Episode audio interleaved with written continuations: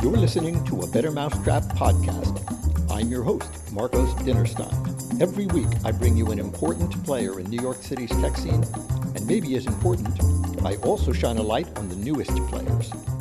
What each of them does matters.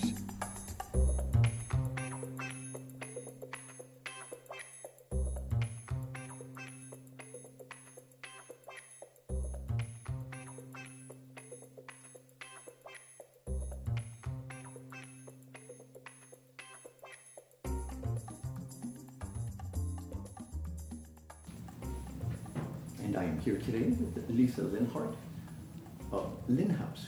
Is that right? That is correct. Great. So let's start in the middle with what is your typical week like? I know you're working on two different businesses. Mm-hmm.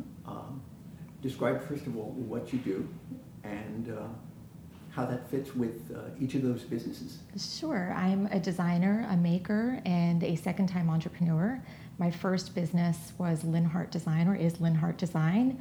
We opened a retail store in 2008 and did a lot of custom work for people in the neighborhood in the East Village and quickly grew. And then when I wanted to scale the business, I started Linhouse about a year and a half ago. And that's where we are now. So what does Linhouse do? So right now we are figuring out a way to essentially scale custom work for the masses in a way that's more efficient and affordable for the average customer. If it's scaled, how is it custom? Isn't that an oxymoron? It is, but as a maker I can tell you how I made jewelry in 2008 is very different than the way that I make it now. So there are some great advancements in digital manufacturing that's really leveraging technology in a way that makes the process a lot more affordable for the average customer. So a lot of the steps along the way are skipped. For example, mold making, inventory in retail stores. Right now, a lot of our inventory is digital. We leverage CAD-CAM and Rhino and a lot of the technical programs that are currently exist or modeling programs in order to make our inventory more digital. So in this specific case of molds, are you avoiding creating molds altogether, or? Yes. Yes. Okay, so then describe that. Is it laser cutting? Is it 3D printing? Yeah. All of the above? All of the above. I think it depends on the type of jewelry that's being made. So there are different ways of making that jewelry. One way is you can definitely laser cut certain parts and then traditionally solder them together. Or what we typically do is in the lost wax casting process is we utilize modeling programs like Rhino and then we 3D print. There are lots of really wonderful materials that you can direct cast from in the 3D printing. So we do that and we combine it with traditional jewelry making techniques in order to make a piece that looks like it was made from scratch by hand. So let me just jump in on that so I understand. In the lost wax process, you make a wax model of the object you want to create. You encase it in plaster or some other form that, and then you heat that so the wax is lost, thus the name, and you now have a mold into which you can pour whatever molten metal. So a lot of that now is skipped in the manufacturing process with digital printing. So what we're doing at Linhouse is we're leveraging that technology in order to make custom jewelry more affordable for the average customer. So what kind of scale production do you anticipate or hope to be able to achieve with that? Are we talking scores, hundreds, thousands? Yes. All of the above. I think the great thing about New York that a lot of people forget is that it's such a hub for manufacturing, and traditionally in jewelry, there are generations and generations that go back to being a jeweler here in New York City. And people also don't realize that 97% of the diamonds in the United States pass through the Diamond District of New York. The Diamond District has traditionally been such a great place for manufacturing. And I think with all the advancements in technology today, it's really important to combine those two worlds and really help keep manufacturing alive in New York City, especially because of the history associated with making jewelry in the city. So that will be a an educational process of speaking to people in the industry and convincing them that it's in their best interest to adopt new technology. Yeah, I think I'm starting to see that among a lot of manufacturers in New York City already, which is great. I think it just hasn't trickled its way quite yet to a lot of retailers. I think there's an old school mentality with jewelry making in that specific area or that district. And so, you know, it's an interesting time because there are these clashes of generations and cultures and also genders right now happening in that district. You know, traditionally, this was a man's job. This is not, you know, a woman's job to be a maker. And I think you also see a lot of designers that are coming in and really don't know much about making jewelry and then trying to leverage that technology to create lines. And they see, you know, I see when I repair these pieces that you really need to understand the way jewelry is made in order to successfully combine tech and traditional ways of jewelry making in order to create a successful company. So jumping back to what your week is like, how do you apportion your time to bring in money, pay the rent, put food on the table from your traditional business? I assume that that's your regular cash flow right now, and also build something that will scale. Actually, Linhardt Design is a bit dormant right now. I'm sort of using it as a way to market Linhouse because I do a lot of sculpture and art jewelry pieces that I think the media and the press really are attracted to, and I'm using that to sort of leverage the work of Linhouse. But really what Linhouse is it's almost 100% of my focus right now. But I actually spend a lot of time with customers trying to convince men that women want to be involved in a purchase that they wear every single day for the rest of their life.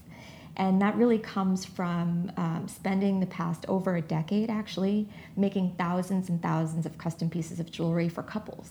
And also for men who have decided to make pieces of jewelry that are custom for their partner, and then their partner not really liking what was made, and then coming to really melt the piece over again. And I know that it sounds like a super high-maintenance bridezilla, but it actually happens a lot more. You melt down. I do. Stuff that you've done. I do. And so what we started to do is actually expand that model and also incorporate other pieces of jewelry, let's say an heirloom piece of jewelry that's no longer your style, or a mismatched pair of earring. You can melt down anything in your jewelry box, essentially, to create an engagement ring or a celebration piece of jewelry.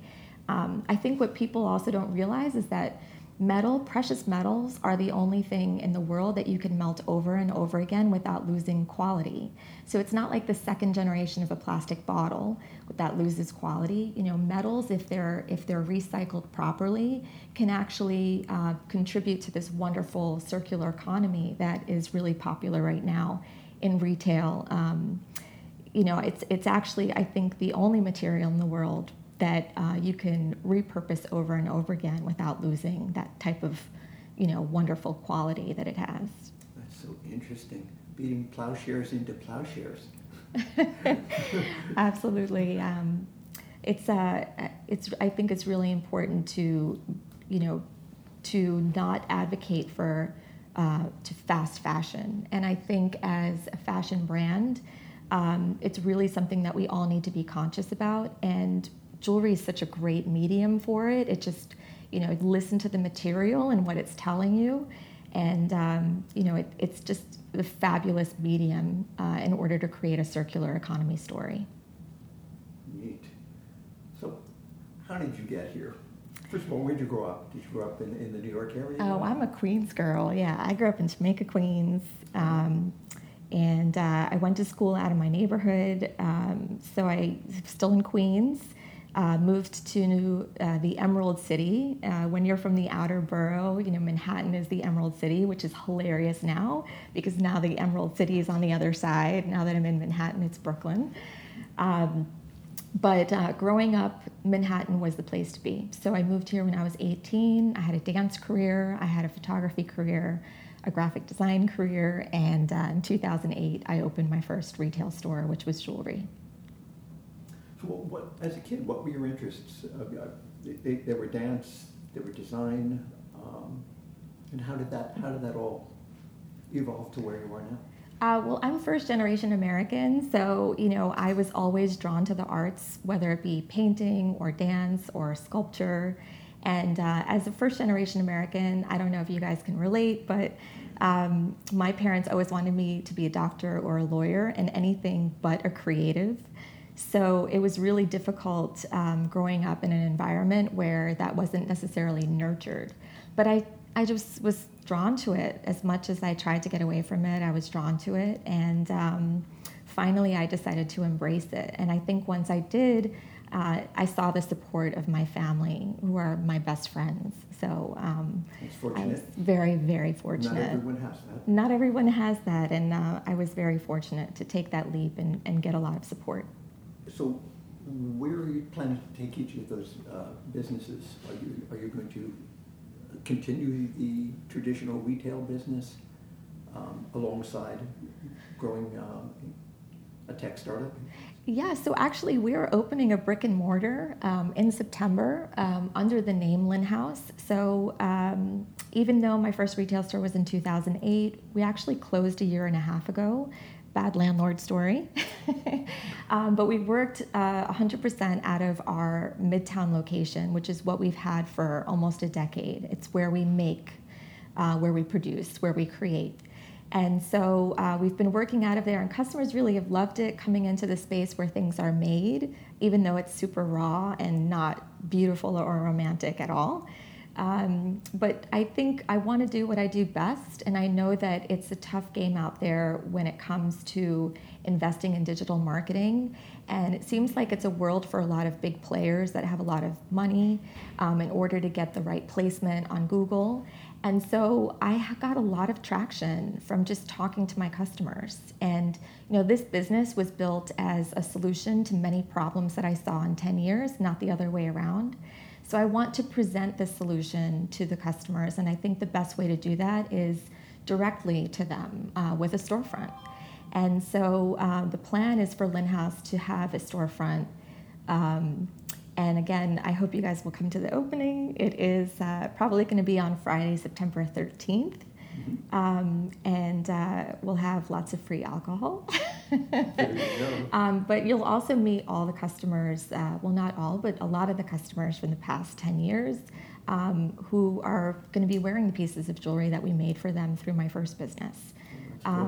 But we'd love to hear your feedback on our new way of getting engaged and also... You mean that literally, engaged to marry. Exactly. And actually, Linhouse, our hashtag is Be Engaged. And the double entendre, of course, I'm glad you got it. We were branded by Red Antler, so good job, Red Antler. But I look forward to talking to the customer directly. I feel like that's where the success is. And this is such a personal purchase. It's such an emotional piece of jewelry. I think jewelry tells the stories of our lives. And they mark certain milestones in our lives. So to create a personal process, to me, is a lot more natural than going online and having a something that you pick off a virtual shelf for. I think what's happening with the magic of Linhouse is that the digital manufacturing is really happening on the back end. And it's really about the collaboration and the memories that you create when you're going through this process that are the most important part of this piece of jewelry. I think if you give people the experience, rather than just providing an experience, you're providing the opportunity for them to have that experience and that collaboration. That's the important part of creating a special piece or a symbol of your love or your commitment or celebrating a specific time in your life. So what is that experience that you either do or hope to achieve with your customer? Yeah, that's a great question. So I think customer behavior is the most difficult thing, changing customer behavior. They misbehave so frequently. They misbehave, yeah, they're bad customers. No, it's just changing customer behavior. That's the most difficult thing. And I think... from what to what? Well, from anything to something that they're not used to doing. And I think that's why I was saying earlier that it's difficult to convince men about this process because women are all over it. So what do men really want? Wait, that's not what Freud said. Well, what do women really want? And I'm being really sex specific here, but we'll talk about our concept for same-sex couples in a little bit.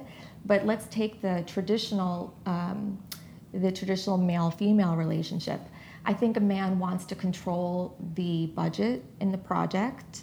I think that he wants to take the bull by the horns and feel like he's involved in some way instead of giving a gift certificate and saying, here you go, is a gift certificate to XYZ retailer. Go get yourself an engagement ring. How many people actually do that? Nobody does that, right? Thank goodness. No, but see, the problem is that they want to get so involved without really incorporating their equal partner in the process, right? Like, think of all the decisions that couples make together. They're joint decisions, right? Whether it be something in their apartment or their home. You know, the face of relationships have definitely changed. Women are equal partners now. Hopefully. And yeah, hopefully. And they want to be involved in the process. So why hasn't that trickled its way down into a piece of jewelry that's supposed to be a symbol of this equal partnership? Wow, I feel so forward. I've been married for 40 years, and my wife and I have one ring where they interlock, so we each have half of a ring. I love that concept, you know, and it's so memorable to you, right? So do you want to tell me about the quick story of how you guys got engaged? I love listening to these stories. Oh, so you're interviewing me? Yeah, now. Can I just hear this for a second? Oh, it's a wacky story. Okay, so my wife and I were seeing each other, and we decided we were going to move in together, and she told her very strict Roman Catholic Polish mother that this was going to be happening, and her mother completely flipped out and said, I'm going to kill you, kill myself, and break his legs with a baseball bat. And, you know, the usual, why would he buy the cow when he can get the milk for free, which if you think about it is really quite flattering for both parties. And so this was a real crisis.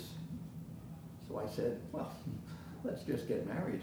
You know, if it means that much to your mom, you know, it's just a piece of paper. Ha, not the case. So 2 weeks later, we got married. There was a really lovely silversmith next to the Beacon Theater on Broadway and around 75th Street called the Silver Mine. And he had, you know, beautiful custom work there. We saw this ring that was two rings that interlocked, and we said, yeah, that kind of says what we want to do, what we want to be. So we got that. It was rather inexpensive, and that's how it came to be. Well, see, these are the types of stories that I love to hear because I hear about the memory that was created, right? So when the two of you walked into that place, there's this wonderful memory, and it sounds like you guys were a progressive couple that were doing things at the time that was very different. And so you were trying to choose a special memory to really mark that different time in your life, or something that embodied it. Absolutely. The event. Yeah, and that's what we're trying to do at Linhouse. I think it's really important to create that memory.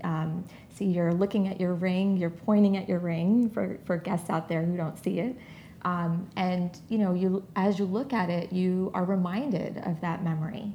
And so I think it's really important to attach that love and that connection and that collaboration into that piece of jewelry. As you look at it, you know, it reminds you of a specific time.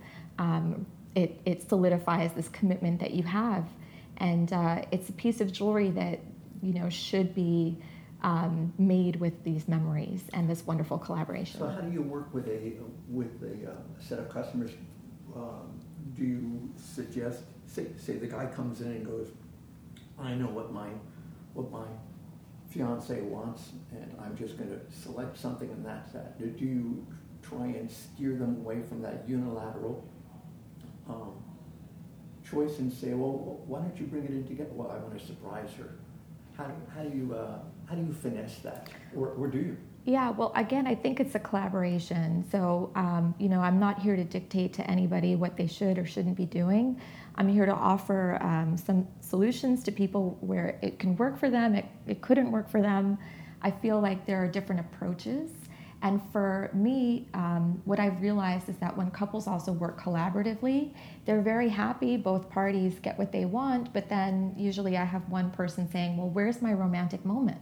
Where's my surprise? Where's my big reveal? And so, you know, how do you create the surprise ring without the disaster attached to it? And so that's what we've really come up with. And one of the things that we address at Linhouse is that particular concept. And so our logo is really the ampersand that's stylized, and it is all about collaboration. And what we ask is that let's talk the giver and the receiver, to keep it gender neutral. We want the giver to be able to choose the gemstone first and foremost, because that allows the giver to control the budget of the project. And so we allow some guidance along the way. We help them pick the gemstone. We are gemologists. We are experts in that field. And step two essentially is to pick the color of metal, whether it be a yellow gold or a white gold. That's it. And usually you can tell by what your partner is wearing. And then what we do is we put those two elements in a ring that essentially is a temporary ring. And a pain point that we realized over the few years is that we don't know your partner's ring size. So we created this proprietary sizer that has a cog underneath the stone that basically can fit any finger. And so this is the piece that is presented to the partner in the proposal moment, and they have this wonderful surprise and this wonderful unveiling. And we call this the element ring, because the concept of this is that the elements that were there during the proposal are essentially going to be melted down or repurposed into the final ring of your dreams. And that's where the collaboration begins, and that's where the magic of Linhouse begins. This is a very cool sizing solution. So what I'm looking at is a ring that has inset in the interior of the ring, where your finger goes,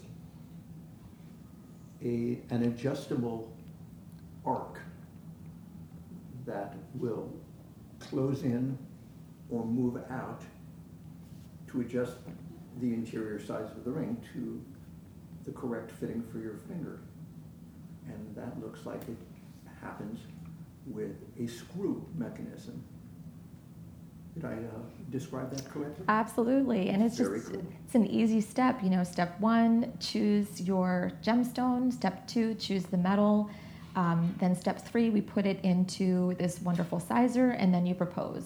And then the collaboration does begin from there. So this prototype, as it were, is, in a sense, an aesthetic proposal. I propose that we do this, and it can be modified from there. Exactly. Which is oh, well, the setting, it's interesting, but maybe it would be nice if we did the following. Or maybe traditional yellow gold is not the way to go. Maybe we could do white gold.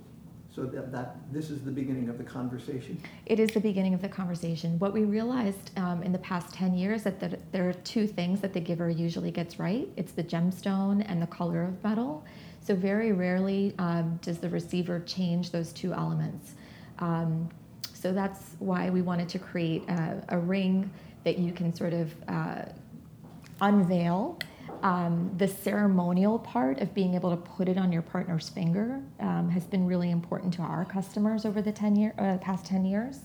So that's why we came up with this concept as a solution. So you have your surprise, you have your unveil, but then you also are involved collaboratively in the ring that you're going to see and wear every single day for the rest of your life. Very cool.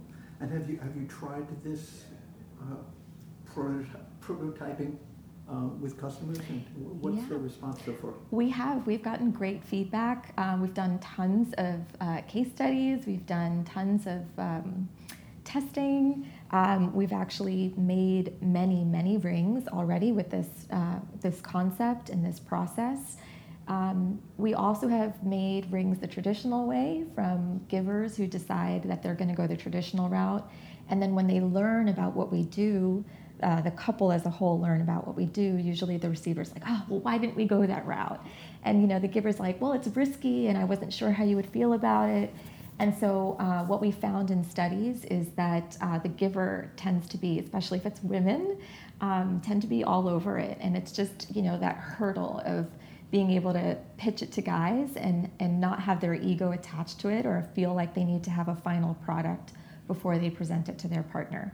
And so the ring that you described, going back to same-sex couples and keeping it gender neutral, is we've created a regular wedding band. It just looks like a plain ring, sort of a lot like what's on your finger, that has the same sizing functionality that can be given to a man from a man, could be given to a woman from a woman. It even could be given from a woman to a man as a great proposal gesture. That's a shocking idea. Which I've done before. So, you know, for me, it's not that shocking, but I do understand that it's not the norm. But we want to create a piece of jewelry or a symbol where it really can be for anyone. And I've especially had same-sex couples ask me, well, now what? What do we do? You know, and where's my surprise? And so there's no reason why they should be excluded from that wonderful romantic moment, which essentially you're going to remember down the line, I think, as you tell the story of your engagement or your celebrating or ceremony, your commitment. Mm-hmm. So as your store opening is right upon us, how can people learn more? How can people participate? So now I'll go into commercial mode. You can go to www.linhouse.com. It's spelled like Bauhaus for those of you who know the movement. It's L-I-N as in Nancy, H-A-U-S.com. That's the best place to start. You can also follow us on Instagram, which is at Linhardt Design. And Bauhaus is such a great inspiration because it's all about the split or the equality between craft and design. And that's essentially what we are. We're not just designers, but we are master craftsmen who really understand 3D printing and digital manufacturing in ways to make your ring look like it wasn't digitally manufactured, but it was made by hand. Excellent. Well, thank you so much for joining me. Thanks for having me, Matt. I hope to see you at the opening on the 13th of September. Do my best to be there.